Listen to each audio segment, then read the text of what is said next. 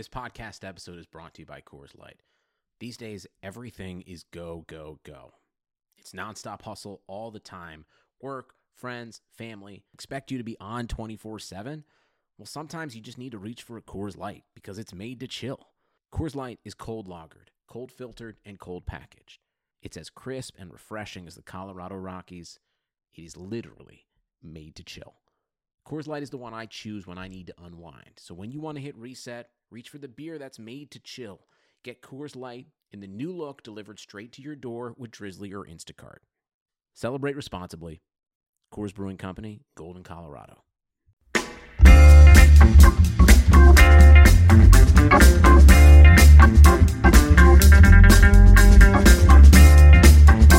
Welcome into the Fantasy Football Mailbag, a RotoViz podcast. This is the October 4th episode, and we, as always, are dedicated to answering all of your fantasy football questions.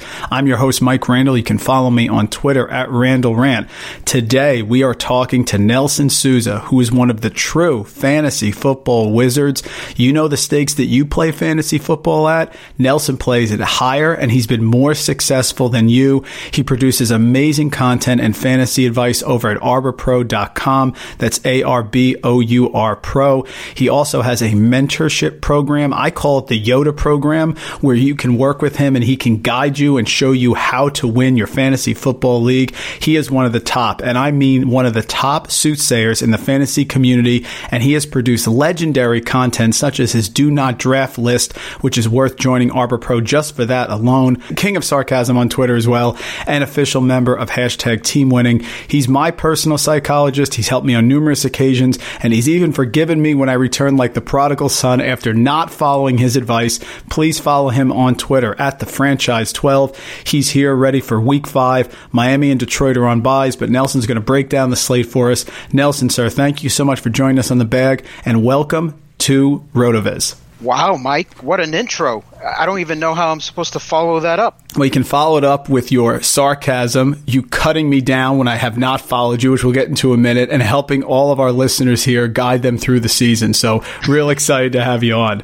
All right, awesome. Nelson, we've started the mailbag this year talking to each person, each expert that we've had on about how they got their start in fantasy football. When did they really start getting into it? You are a high stakes player, the highest of anyone. That's what you do, and you're great at it. How did this all start for you? And when did you reach sort of that line of demarcation where you said, you know what, I can do this and make a lot of money at it? Well, I mean, I'm I'm not the I wouldn't say I'm the highest uh, of of anyone. There's a lot of good high stakes players. Um, it just so happens that you're lucky enough to know me. So it's true. It's so true.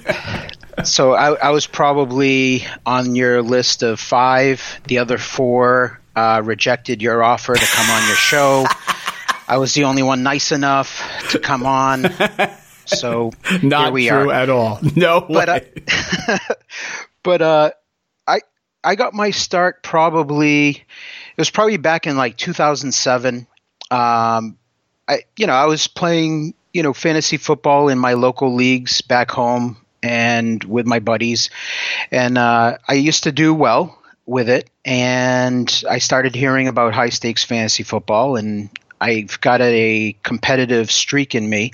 Uh, so I wanted to test it out and see if I could uh, if I could enter into higher stakes uh, leagues and still do well. And uh, I probably I started it was like 2007 2008 right around there uh, that I started. So I've been doing it for about 11 years and talk about the mentorship program. It's something you started this year. I saw it on Twitter earlier and I said, wow, this is a fantastic opportunity. Talk about what goes into that and how you think you can help guide some people here and give them some strategies.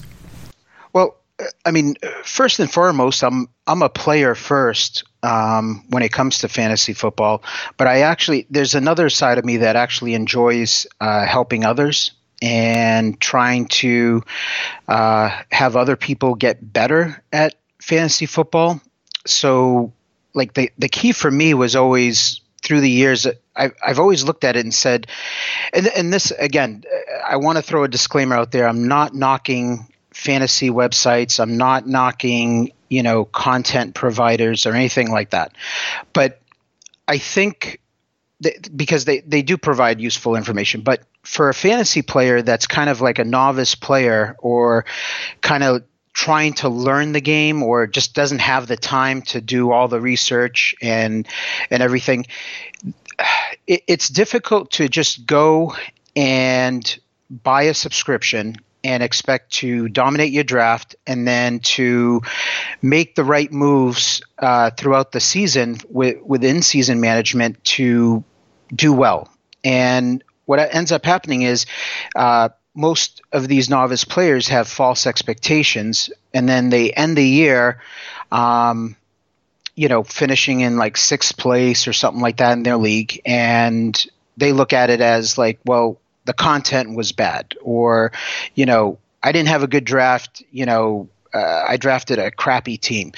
But so for me it was more about to get some of these players that you know they play in their local leagues or maybe they play in like mid stakes um, and get them to understand that it's not just show up with a cheat sheet that has uh, 150 you know ranked players and then just draft off of it. The, you you can't go into a draft doing that because there's there's so much that goes into it, like player flow, team construction, um, understanding the draft flow. So if let's say you're on the back end this year and you decided to take like Michael Thomas and like Julio Jones, uh, what are you going to do the rest of the, your your draft? Because if your highest ranked player on the three four turn are wide receivers, now you're building a wide receiver heavy team, but you don't have an answer for your running backs, and you kind of paint yourself into a corner.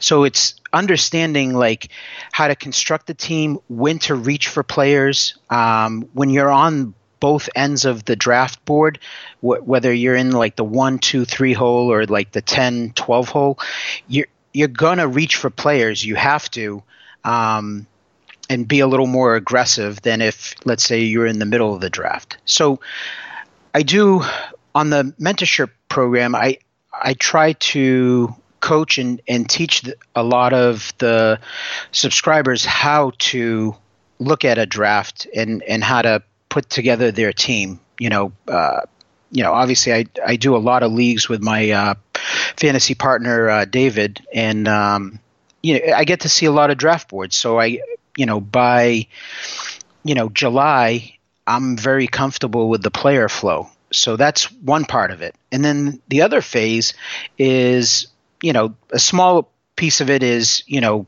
making the right lineup calls, but then it's in season management with injuries, who the pickups are. Um, try to pick up you know certain guys ahead of time before they break out and then knowing which guys to spend your money on. So if like you have like it's a FAAB budget uh, rather than like a you know um, uh, like a waiver a waiver wire 1 through 12 type of system you you got to know when like certain players become available who who are the guys that you're going to spend you know let's say you have a thousand dollars uh, of FAAB budget to work with who's going to be that guy that you're going to spend five six hundred dollars on and is he worth it? So it, it's getting them to understand you know everything that goes into it in order to be successful. And then they have to decide for themselves as you know when the year is over if some you know like some of them are truly competitive and they want to they want to do better. And they will sacrifice and and put in the time and effort that's needed in order to grind you know these fantasy leagues. You you can come out of your draft and not have the most successful draft but you can grind it and still make money in that league if you just put the the time and effort in. So, you know, and then some guys are going to realize like, okay, th- you know, this is not for me. This it's too much that goes into it. I'm only in a fifty dollar. I, I, say only, but you know, it's all relative to everybody. Sure. But, yep. You, you know, fifty. I'm in a fifty dollar league. This is not worth it for me. I just like to have fun. And that's fine. But there's a lot of people out there where my mentorship program probably um, is something that they would be interested in. So that that's kind of what it is in a in a nutshell. It's you know very hands on, and it's trying to get that player to become a better fantasy player. It's fantastic. And there's key inflection points that occur. There's inflection points that occur in the draft. There's times during the season when you have to be ready to pick somebody up and make a move. And that's really where it is. That's where it's going to be won or lost, those critical times. And that's where your advice is, is certainly so helpful. I think there's a key inflection point right now with the Chargers. So Melvin Gordon is back. He ended his holdout. Austin Ekeler is there, had a fantastic fantasy start to the season with four great weeks, especially last week against Miami, won a lot of people money in DFS. So I'm curious, what's your view now moving forward of the Ekeler role, of how Gordon's going to be? They're playing the Broncos this week, 0 and 4, really struggling. They're at home. How do you see Austin Ekeler versus Melvin Gordon, and which one do you think is the play in DFS uh, this week on Sunday? I, I think still, you know, Gordon's only a week back now. Uh, he's, I think he is going to play this week and be you know pretty involved but i probably see it as more of like a 50-50 split uh, this week. And then eventually as you know we get into later in the season i think gordon's just going to go back to his uh, usual role. And i think you're going to see more of like you know a 75 25 type of split. So you know Ekeler will will still be involved um, but I, I think gordon's going to you know take the majority of the touches uh, from that point on. As far as like this week like who to play uh, you know i probably i'd probably still play Ekeler because if uh, when news comes out that hey Gordon's going to play and he's going to see a bunch of you know playing time. I think people are going to gravitate to gordon and i'd probably still stay with ekeler uh, this one week yeah, probably a better value as well. Let's start when we look at the teams here. I want to get your read on the Packers and the Eagles. So the Packers enter that Thursday night game, short week against an Eagles team that lost at home to Detroit, that was battling some injuries. That Packers defense was the best unit that they had there for the season, even better than the offense, which was sort of sporadic. They hit a couple touchdowns and then disappear for a couple quarters the Packers were obliterated by the Eagles. They, I saw they put up like negative one defensive scoring in some scoring systems as well. So, how surprised were you from that Packers loss? And talk about the Eagles versus the Packers moving forward here. The Eagles get to feast on the Jets, which I think is going to be a bloodbath, and the Packers now have to go on the road to a Dallas team that got knocked off against the Saints. So, talk about that Thursday night game and sort of how you see the Eagles and Packers moving forward. Yeah, I, I wasn't a big fan of the uh, Packers going into the season this year. I, I didn't like the coaching hires uh, when they brought in LaFleur and uh, Hackett as the OC. So I'm actually surprised that they've had this uh, early success. But um, I, I think there's definitely um, possibility for things to unravel uh, pretty quickly, especially with Adams now uh, out probably the, the next couple of weeks. Uh, with that injury, I think the offense is going to struggle uh, moving forward. And then um, as far as Philadelphia, I think they're overall they're a good team. I, I think they're terrible for fantasy wise, but if we're just talking like in real life football, I think the the Eagles are probably a up and coming team that should start stringing wins together. Um, I I do think though the play that I think makes the most sense for them is somehow to get Jalen Ramsey uh, away from yep, the Jaguars. Absolutely. And I, I know they're the team that offered the two first round picks. Uh, to the Jaguars, and the you know the GM of the Jaguars went back to the owner Shad Khan, and and he he's just rejecting every offer. So I, I know the Chiefs are heavily interested, you know, in Ramsey, but I, I think Ramsey would make huge amount of sense for the Eagles because that basically takes away half the field, and and that's what they're missing. I mean, right now their their secondary is probably maybe the worst in football, and I think Ramsey just makes that a difference maker. I mean, they're elite against the run.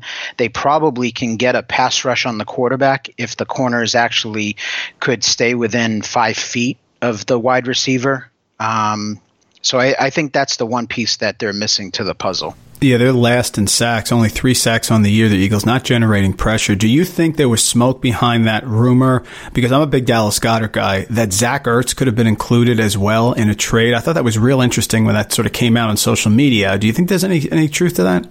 I think there's a possibility uh, because, you know, Dallas Goedert um, is a pretty good tight end, and I think a lot of people uh, see it that if you know Ertz ever got hurt, or let's say he did get traded, you know Goedert probably is a plug and play type of uh, guy.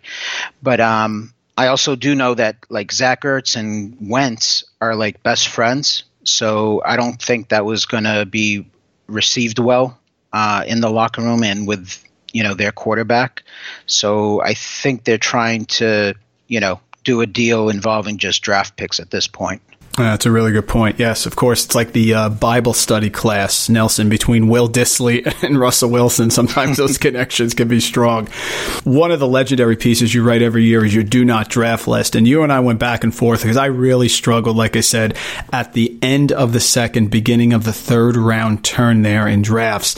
Top of that list on that do not draft list was just fantastic. I remember hearing you on the Roto Underworld pod. You were talking to Matt Kelly. I was grilling some burgers burgers in the summer, and you mentioned Damien Williams. And of course, I agreed with you, but then you get in the draft room there, and I want to lock in value, and I don't want to bonk, and LeSean McCoy wasn't on the team yet, and I said, I don't like him, but if I can get the whole backfield here, at least I'll lock in an RB1 at some point. But sure enough, of course, you hated Williams. It ended up being a terrible pick. Now he's in a, in a, in a three man, maybe four man backfield even. Are you a believer in LeSean McCoy moving forward? I'm kind of hoping that LeSean McCoy takes the larger role in, in the closer games. But what do you think about this backfield? You nailed Damien Williams, but is it just going to be a mess the rest of the year, or do you think someone will finally emerge? Uh, honestly, I think it's going to be a mess because I mean, in the closer games, if you're hoping for LeSean McCoy to kind of be the the go to guy in the second half, the I mean, look look at it you know, this past week against Detroit, they were in a, they were in a tight uh, game uh, all game long, and the guy that they trusted down the stretch was Darrel Williams. Crazy, crazy. So, yeah. uh, the way I look, and to me, when I'm watching the games, Darrel Williams looks like the best back there.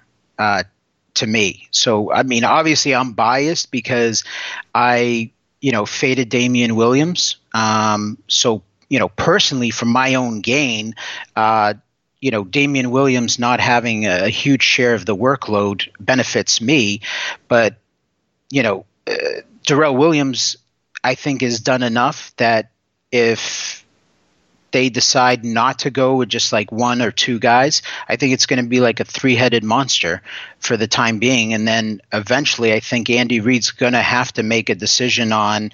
Uh, you know, maybe go with one guy uh, eventually. But right now, it's working where it doesn't matter who they put uh, back there in the backfield.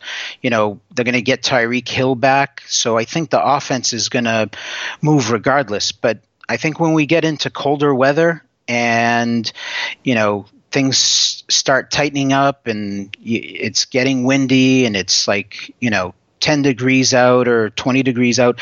I think, and you have to run the ball, it will be interesting to see who they decide to kind of go with. Very true. And someone that you mentioned as well, who you think could have a really big year was Sammy Watkins. You said something on that same pod, like, you know, Sammy Watkins could have sort of that breakout year and then go back to just being normal Sammy Watkins. And certainly after week one, it looked true. Now they lost Tyreek Hill. He's gotten targets, but just hasn't converted them here.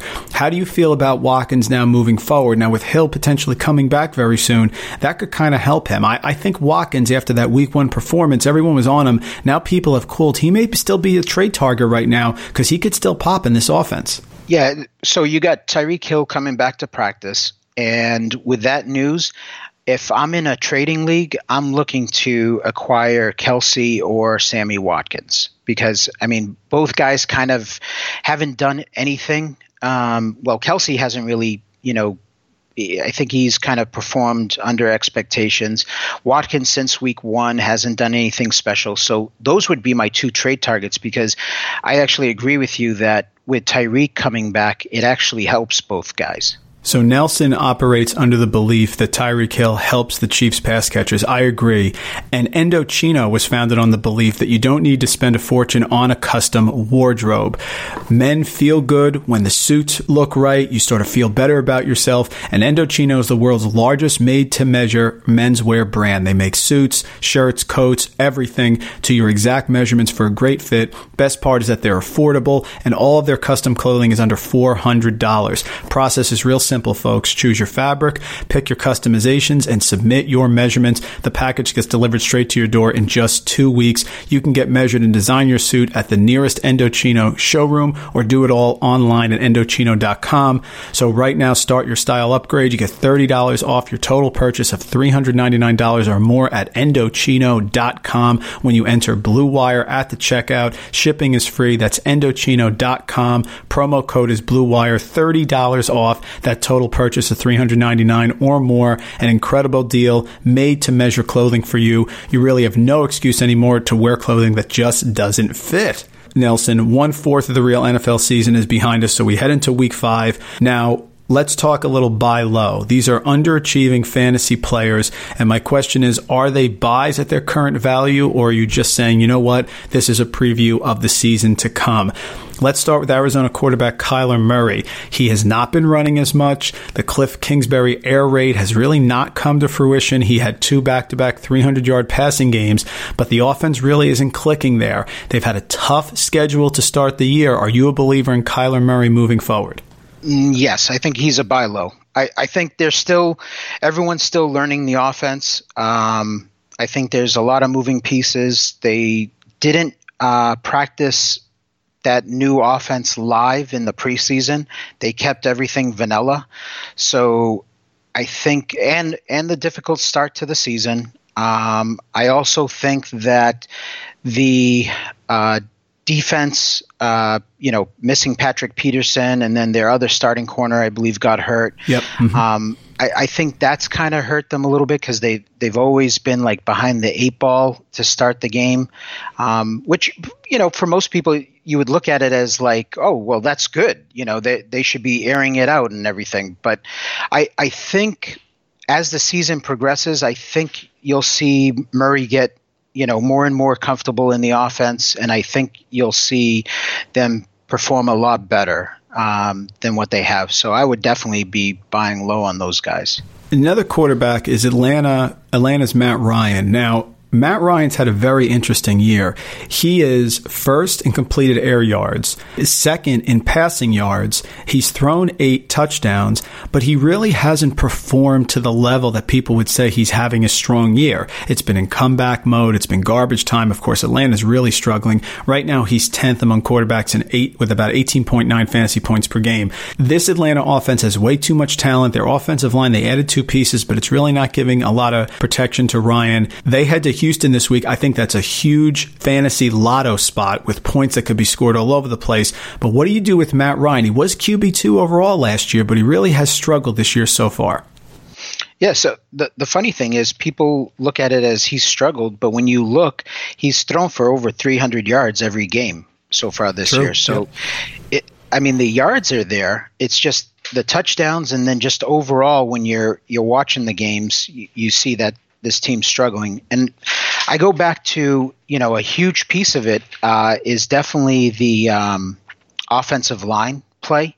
Uh, so you're you're seeing it in New England right now with uh, the Patriots. Their their offensive line struggling because of injuries and, and other factors.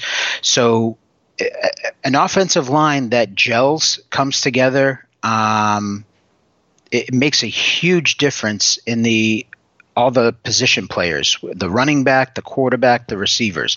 I think that's what you're seeing in Atlanta. Like, you know, when he drops back, the pass rushers are getting to him pretty quickly. So I, I you know, I think they've suffered, you know, a couple of injuries uh, along the offensive line. I think it's going to take them a little bit to just, you know, kind of build that up, get get experience with each other, and then I, I think you're going to see, you know, them take off, you know, later this year. Someone who was selected in the first round, maybe late first round, early second round, was Bengals running back Joe Mixon. His results, Nelson, this year in PPR RB 58, RB 46, RB 10 against Buffalo, RB 32 last week. Now, the Buffalo game's misleading. He had 18 rushing yards in the first half and sort of came on there in the second half when the Bills were turning it over. But he's one of those few guys. We talked about Melvin Gordon before three down back, catches passes, goal, gets the goal line carries. Is he a trade target? I know this Bengals team is a dumpster fire, but he's one of the few guys that's not in an RBBC. They haven't used Giovani Bernard as much as you would think. I still think he's a go to guy. Is he a trade target or are the Bengals just so bad it's not worth it? Yeah. Uh, see, I'm, I'm a Mixon fan, but I don't know how the season's going to play out. I actually think it's worth the gamble to trade for him because uh, I think his value is about as low as it can get. Um, I just don't know if that's going to turn around. I don't know if uh, AJ Green is even going to come back uh, to this team. I think that would be a huge help to him. I think if you had AJ Green uh, back, I think that would help. The offensive line needs to get better. Obviously, that was a huge red flag going into the season. Um, I I don't feel good about it as far as him turning it around, but I think it's it's worth the gamble. I agree. I think it's worth a gamble. I think he can absolutely produce. And another player, different position, who a lot of expectations preseason. I had a lot. I had high expectations as well as Jaguars wide receiver Dede Westbrook. He was lighting up the preseason, catching slant passes. It Seemed like he was going to be a target monster in that offense. Now Nick Foles out, Gardner Minshew in. He's been Gardner Minshew has been fantastic, better than any of us could have thought. But Dede Westbrook's had trouble with drops. Really hasn't come together. DJ Chark has taken over sort of the top wide receiver there. What's your thought on Dede Westbrook rest of schedule? Uh, I probably wouldn't be buying him. Uh, he wasn't a guy that I was uh, actively looking to draft. Um, he was just he was moving up the boards pretty quickly, um, and I I felt that uh, you know Chark being there, and then also Chris Conley. At the time, it was Foles at quarterback until he got injured. Um, they ha- have a pretty good rapport uh, with each other, and I think that's dating back to like when they were in Kansas City together. So I'd, I'd probably say that I think Foles is supposed to come back this year at some point, right? I think he is. is. He supposed to be. The question is, what are they going to do? I mean, I know he's paid him a lot of money, but could this be a Matt Flynn situation? Maybe they they they might say even when he's healthy, they might just leave you know Minshew in there, but um, I'd probably say, I mean, it, the offense revolves around Fournette, and then it looks like they, you know, spread the ball around. Even at the goal line, they're going to their uh, tight ends. So I, I probably wouldn't be buying low on Westbrook. I was on the Move the Line podcast at the Quant Edge last night with Ryan Noonan and Connor Allen, and we talked about Will Fuller. So this Texan passing game, of course, DeAndre Hopkins is going to be fine. You don't worry about DeAndre Hopkins, but a lot of people have invested Nelson money in DFS in the Will Fuller breakout. He's missed on a couple long passes. Sometimes they've been short. He's had to come back to the ball. Last week there was a couple deep bombs that he was overthrown a little bit by Watson. Is Will Fuller coming around? Is this going to be the Will Fuller week? Or is Kenny Stills' presence now? He's going to be out for a couple weeks, but is that really just sort of uh, stifling Fuller a little bit? Where are you on Will Fuller? Uh, it's funny uh, you say that because I actually think that that's the game to target this week in DFS. Totally. And I'd, I'd probably say that if you're going to try to buy Will Fuller, you have to do it before Sunday because I that's the guy I think that could go off in that game. I totally agree with you. And last one here for buy or sell Steelers wide receiver Juju Smith Schuster he is not, it seems like your typical diva wide receiver, right? He's not going to throw his helmet on the sideline. He was consoling Diontae Johnson when he fumbled last week. Sort of not a guy who necessarily is going to go around to the coach say, you have to get me the ball. But we have Mason Rudolph now. They were trying the Wildcat. And Juju was, again, like Mixon, a late first round, early second round sort of draft pick who's been underachieving. So do you think Juju gets that target share? Or do you think, you know, maybe he's, we just have to knock down expectations and consider him a wide receiver too? Rest of season? I think, I mean, Rudolph can sling the ball, so I, I'm not too worried about Juju kind of being phased out of this offense. Um, plus, he's one of those receivers that it's impossible to hate him. I mean, I I love the dude.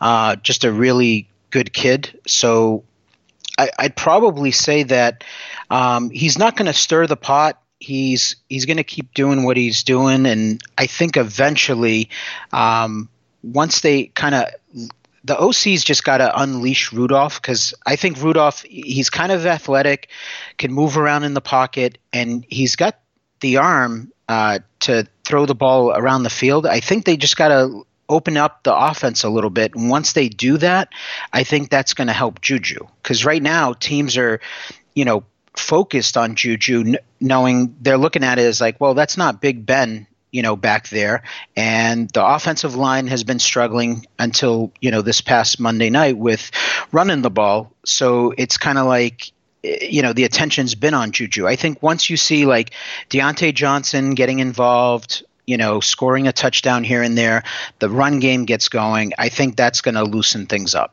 Nelson, what's your favorite American band of all time?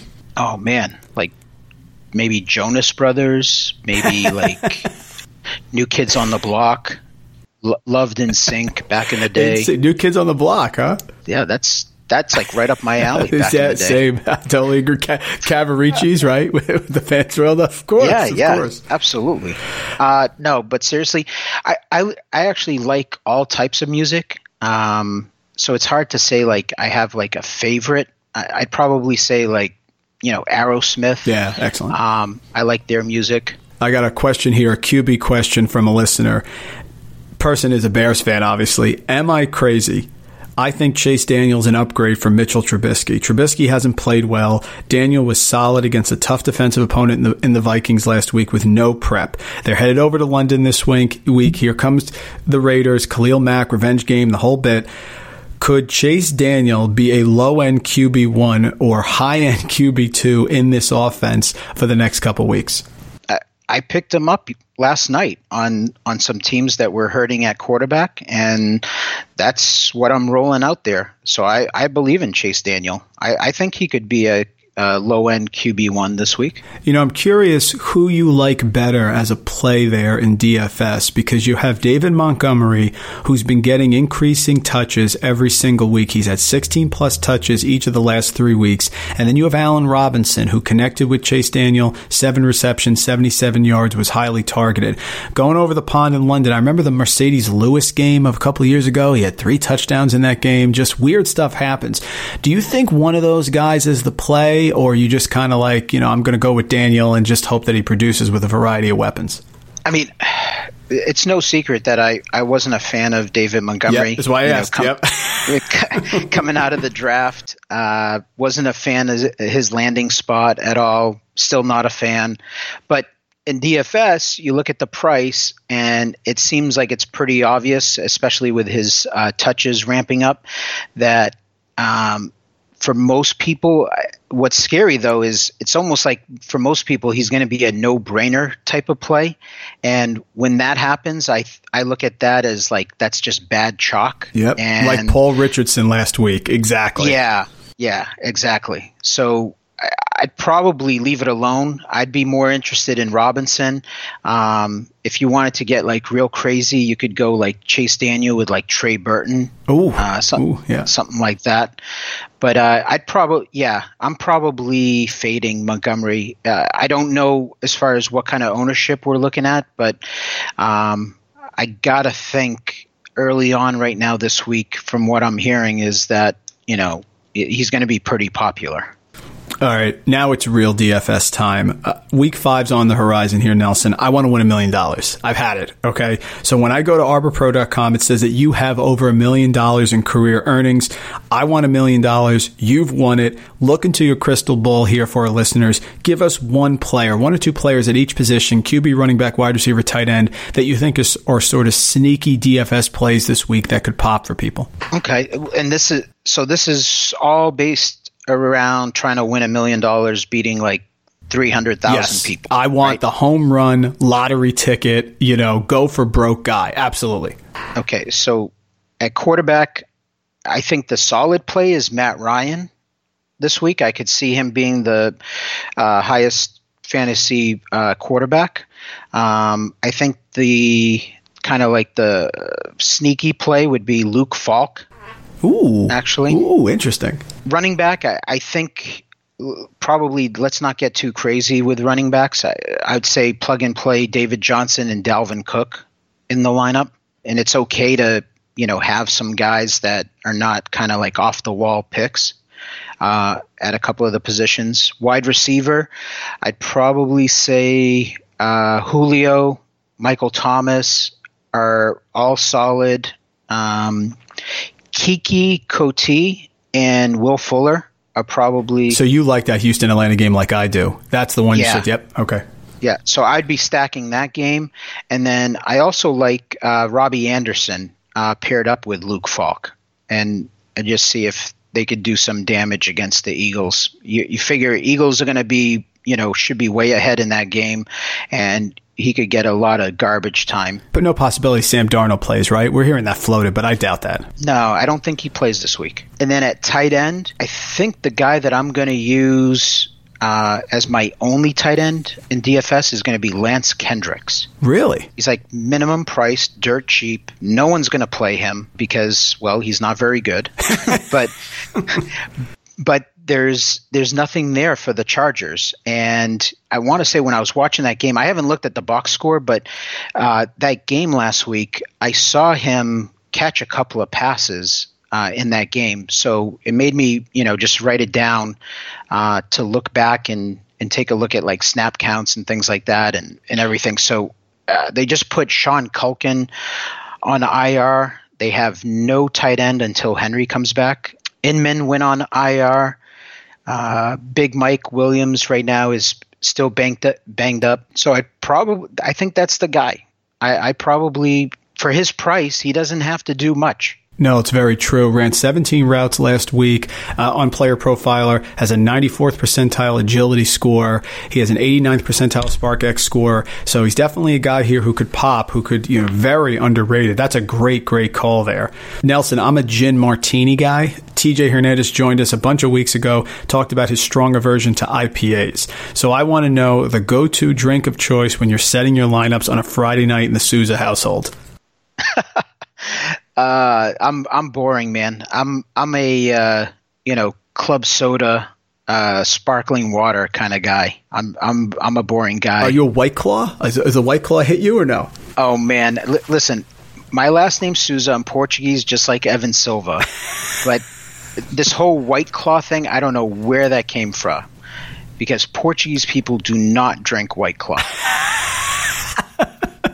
Very, very true. Fantasy football momentum time. This is sponsored by FFBcast. Visit ffbcast.com for your fantasy league's very own custom podcast. They record podcasts for your fantasy league. Their quick clips episode gives you a video option where FFBcast will live stream the recording on their Twitch channel. Don't forget about their weekly recaps. You can they, you have an option there where you can have industry experts make guest appearances on the pod. Follow them on Twitter at FFBcast. Check them out Facebook, Twitch, and YouTube. Nelson, my question here: Are these players going to keep their momentum off the Week Four performance? So these players had big Week Four performances, and do you think they keep it going, or do you think they sort of fall off there and keep the frenetic, volatile year that they've had so far? Uh, assume half PPR for all of these. AJ Brown of the Titans had three targets, three receptions, 94 yards, two touchdowns. Does he maintain a wide receiver three rest of schedule? AJ Brown is a playmaker, but he's playing less than half the snaps, so I just don't think that he can keep that up, especially in a, a run first offense that has, you know, Corey Davis, Delanie Walker, Adam Humphries.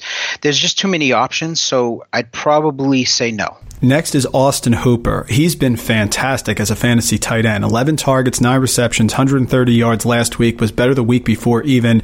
But Calvin Ridley not involved. Mohamed Sanu is.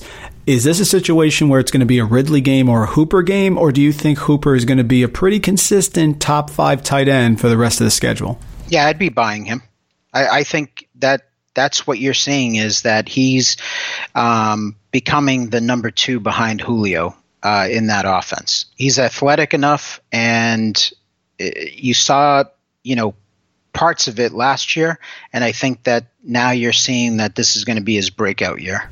Nobody likes Jordan Howard. No one does.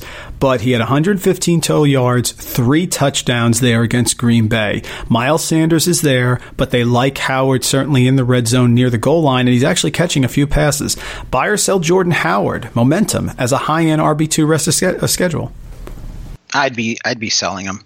I'm I'm just not a I'm not a big believer in Jordan Howard. Um, and that the way they mix up that backfield, you just never know. So I I'd be trying to see if there's like some owner that's desperate for running back, and I'd be trying to pair him and a wide receiver and and try to get the best player out of the deal. This next player is injured, so his status is up in the air for the Monday night game. Jarvis Landry, eight receptions, 167 receiving yards, finally had a big game, and the Browns' offense clicked as a result.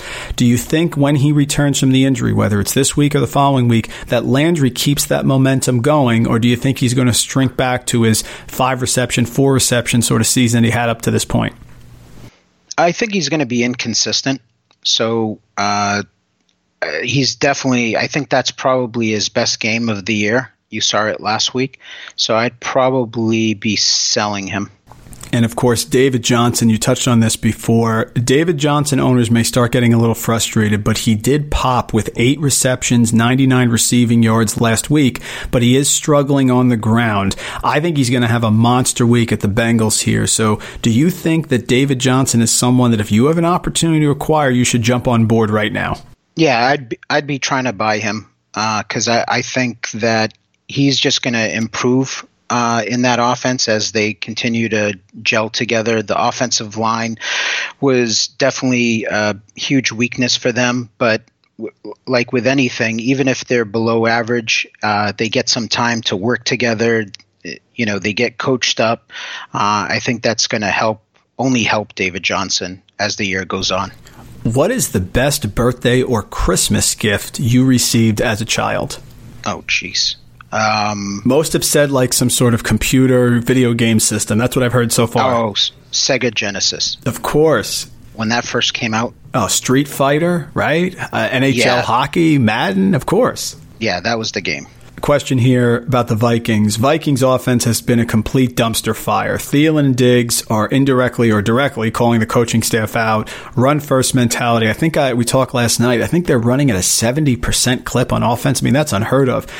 Do you see this changing? What should Diggs and Thielen owners do moving forward? Do you think that they're a buy low? Diggs could get moved. Do you think that the, the coaching staff's going to come around? What do you do here with the Vikings? Um, I'd be selling, but uh, if you wanted to gamble that, you know, all the rumors that where there's smoke, there's fire, and that Diggs could get moved, um, you could try buying, but it would have to be for very cheap because even if Diggs gets moved, it it actually could end up being just a lateral move because you got to keep in mind when wide receivers get traded to another team, uh, they usually struggle Excellent with picking point. up the, yep. the, the playbook and the chemistry with the quarterback. Uh, I probably say that in all my years of playing fantasy football, the one guy because it was recent comes to mind is Amari Cooper actually uh, performed better getting traded to the Cowboys last year. Uh, than his situation, but mo- most of the time they just kind of struggle on a new team. Well, Nelson is selling the Vikings, and when you're selling online, getting your orders out can be a real pain. That's why you should take a look at ShipStation.com. It's fast, easiest, and the most affordable way to manage and ship your orders.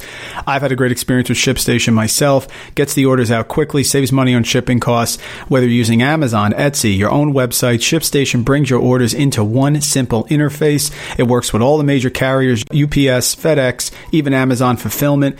You can compare and choose the best shipping solution for you or the customer. They offer big discounts on shipping costs. You can use your business to access the same postage discounts that are usually reserved for those large Fortune 500 companies. No wonder ShipStation is the f- number one choice for online sellers.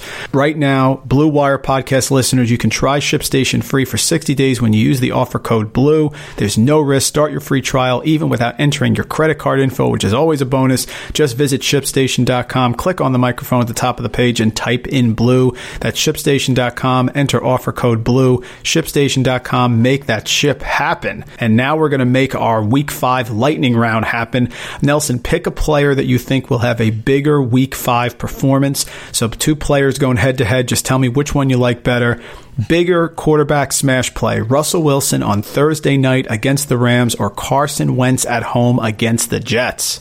Uh, Russell Wilson. Two road wide receivers Allen Robinson heading over the pond against the Raiders or Hollywood Brown at the Steelers? Robinson. Running back Nick Chubb at San Francisco on Monday Night Football off his big week against the Ravens, or Marlon Mack against Kansas City on Sunday Night Football? Nick Chubb. And then wide receiver bounce back. Michael Thomas hasn't been great. He's at home against the Bucs. That's always a festive game. Or Amari Cooper at home against a good Green Bay secondary. Michael Thomas. And better rookie streaming tight end play. Dawson Knox, who sort of popped in Buffalo, who's at Tennessee, or Noah Fant, who's coming around. I think he's top eight in routes run by tight ends against the Chargers. Dawson Knox. All right. Nelson, what's the best sporting event you ever attended in person? Uh, it's got to be probably uh, Game Seven, Red Sox Yankees at Yankee Stadium. Oh, what a great one! Oh my god! Yeah, in the uh, what was it, the ALCS when uh, they were the Red Sox were down like 3-0 in that series yeah. and came back to win four in a row. How did you get to that game? That must have been tremendous. Oh, it was huge. It was the it, it was a fun atmosphere. Um, you know, being a Red Sox fan at Yankee Stadium is not always fun, but it, it was a it was really cool atmosphere. I had friends at that game, and I remember they said at the end everything cleared out, and all the Red Sox fans came down to the lower level. I mean, that must have been just an incredible feeling. Yeah, yeah, it was it was pretty neat. All right, Nelson, you've been fantastic. Ton of great insight. I got one more question, and then we will let you go we always talk about how you can't win your fantasy league just on the draft. We talked about that with your mentorship program, how it's a fluid situation. But if you bonk on those early picks or someone that you invested a lot of draft capital in does not perform, that can really cripple you. So, who is a player or two that had a lot of draft capital that maybe people are trying to hold on to, or maybe they've actually had a good start to the year and you think, listen, this is not sustainable. And if you hang on to this player, even though they had your, your first round or your second round pick, that that could really cripple your season. Who's a guy or two that you think people should try to get rid of either because they had a bad start or because they had a good start and you don't think it's sustainable? Uh, the guy that sticks out to me is Nick Chubb.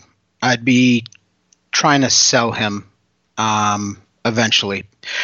You you can ride the wave right now, but I think when Kareem Hunt uh, comes back off of suspension, I think they're gonna going to use the, him so I would probably be selling Chubb. Yeah, that's the thing. The passing game usage. I mean, Dontrell Hill is getting some looks there in the passing game. So you're not buying the fact that Chubb is going to be able to get those three targets a game. You think that when Hunt comes back, it's going to be sort of more of a, what do you think, 65 35 sort of situation? Yeah, something like that. And I think Hunt would be the guy that's going to get some of that passing down work that Hilliard's been getting. Uh, so I think Chubb's upside is not going to be as high. You know, one of the teams I, I just did a, an article where I was writing on who I liked for Super Bowl wins for their odds, and I talked about San Francisco. They're a plus twenty two hundred. How do you think that game on Monday night will go? You have the Browns going out there who are hot off the win. You have the Niners coming off a bye. Niners defense is pretty solid. How do you think that's going to go there between Cleveland and San Francisco on Monday night? Um, I think San Francisco wins that game. I, I haven't looked at the uh, the spread uh, at this point. Who, who's favored in that game? Is it San Fran? Yeah, San. Yeah, right now it's interesting. So right now they have San Fran favored by three and a half. It opened at four. Uh, again, as you could imagine, knee jerk reaction. Most money is coming in on Cleveland, but it's close. Yeah, I, I probably I, I I'm a believer in San Fran. They they actually have a really solid defense and I think the offense is only going to get better. Right now, they kind of have like this merry-go-round of uh, just you know average wide receivers there. Uh, Kittle hasn't gotten going yet, um, but I I think I think eventually uh, you're going to see San Fran as like a potential contender in the AFC West. Folks, Nelson Sousa, an amazing job. We covered seasonal, we covered DFS, his do not draft list.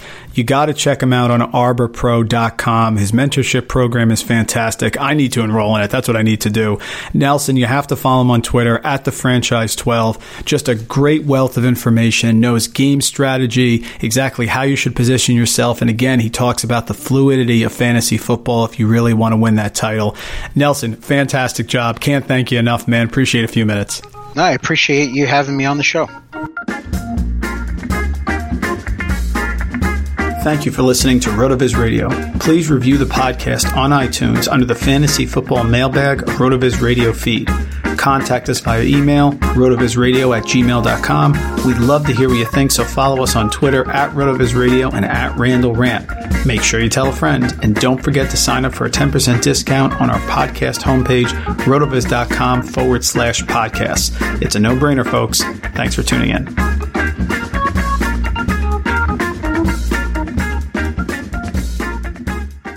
Sugar Ray Leonard, Roberto Duran, Marvelous Marvin Hagler, and Thomas Hearns.